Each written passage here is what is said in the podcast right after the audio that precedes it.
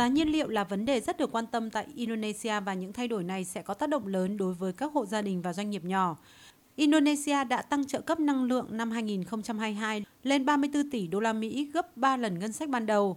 Nước này buộc phải đưa ra phương án tăng giá nhiên liệu bởi giá năng lượng toàn cầu tăng và đồng rupiah mất giá. Bộ trưởng Tài chính Indonesia Sri Mulyani Indrawati cho biết nếu không tăng giá, ngân sách sẽ lên tới gần 47 tỷ đô la Mỹ. Tổng thống Indonesia Jokowi cũng khẳng định chính phủ đã thực hiện mọi hành động để bảo vệ người dân trước những biến động của giá dầu thế giới. Chính phủ phải đưa ra quyết định trong tình hình khó khăn.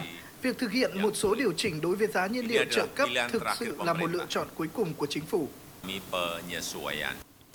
Trong hàng dài ô tô xe máy và xếp chờ đợi mua xăng ở thủ đô Jakarta, nhiều tài xế công nghệ cho biết việc tăng giá nhiên liệu có thể khiến thu nhập của họ bị giảm. Rất khó cho tôi bởi vì thu nhập của tôi đã giảm trong thời gian qua. Giờ giá nhiên liệu tăng khiến thu nhập sẽ còn thấp hơn. Tôi rất lo ngại điều đó. Chúng tôi mới chỉ bắt đầu hoạt động để bù lại cho thu nhập đã mất do đại dịch Covid-19.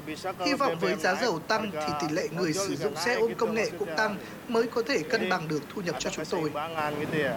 Lần tăng giá nhiên liệu gần đây nhất là vào năm 2014, vài tháng sau khi Tổng thống Jokowi nhậm chức, đã làm dấy lên các cuộc biểu tình trên khắp đất nước. Vài ngày qua, một số cuộc biểu tình quy mô nhỏ, chủ yếu do sinh viên tổ chức cũng diễn ra tại một số nơi.